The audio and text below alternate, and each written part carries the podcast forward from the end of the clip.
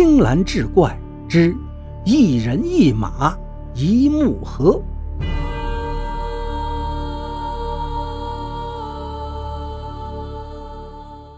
话说清乾隆十二年春，在关外大漠的丝绸之路上，新建起了一家名作“仙客来”的客栈。客栈老板名叫黑金刚，四十来岁年纪，一脸的络腮胡子，见到客人咧开大嘴一笑，比哭还难看。老板娘白玉莲倒是细皮嫩肉，一张巧嘴滑舌。另外，店里还有三个伙计。都不大爱说话，只知道闷头干活。这天傍晚，客栈里来了一个白净的年轻人，怀里抱着一个半人高的大木盒子。白玉莲忙迎上前去道：“客官只一个人吗？”年轻人轻轻一笑，道：“对，一人一马一个木盒子，走遍大漠不愁吃喝。”白玉莲道。客官这是在说笑吧？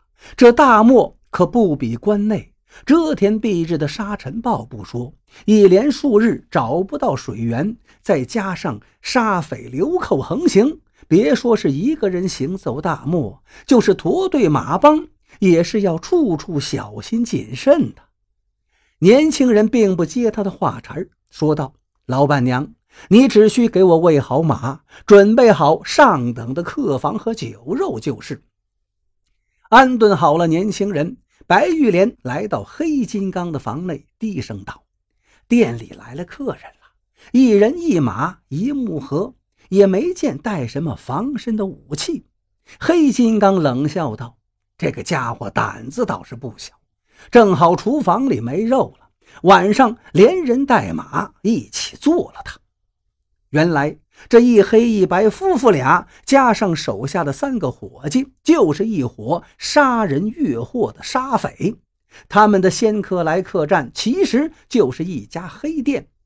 白玉莲皱着眉头道：“你先别着急动手，我感觉这个客人非同一般，晚上先观察一下再说。”晚饭过后，白玉莲来到年轻人隔壁的房间。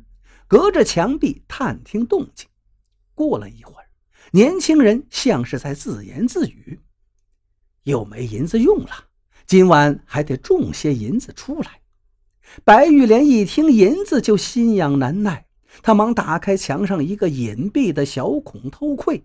昏黄的油灯下，只见年轻人将那个木盒摆放在桌子上，打开盒子，里面竟然是厚厚的一层黑土。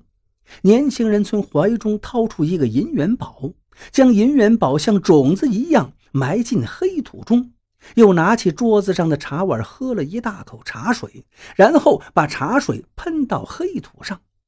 躲在隔壁的白玉莲看得只想发笑。这个年轻人八成是脑子有毛病吧？这世上有种瓜种豆的，还从来没有听说过有种银子的。就在这时。奇迹出现了，那黑土中竟然慢慢悠悠长出一棵银白色的小苗来。也就一小会儿的功夫，银白色的小苗便枝叶茂盛，竟长成了一棵小树。紧接着，更神奇的事情出现了：小树开花结果，竟然长出了十几个银光闪闪的大银元宝。白玉莲都看傻了。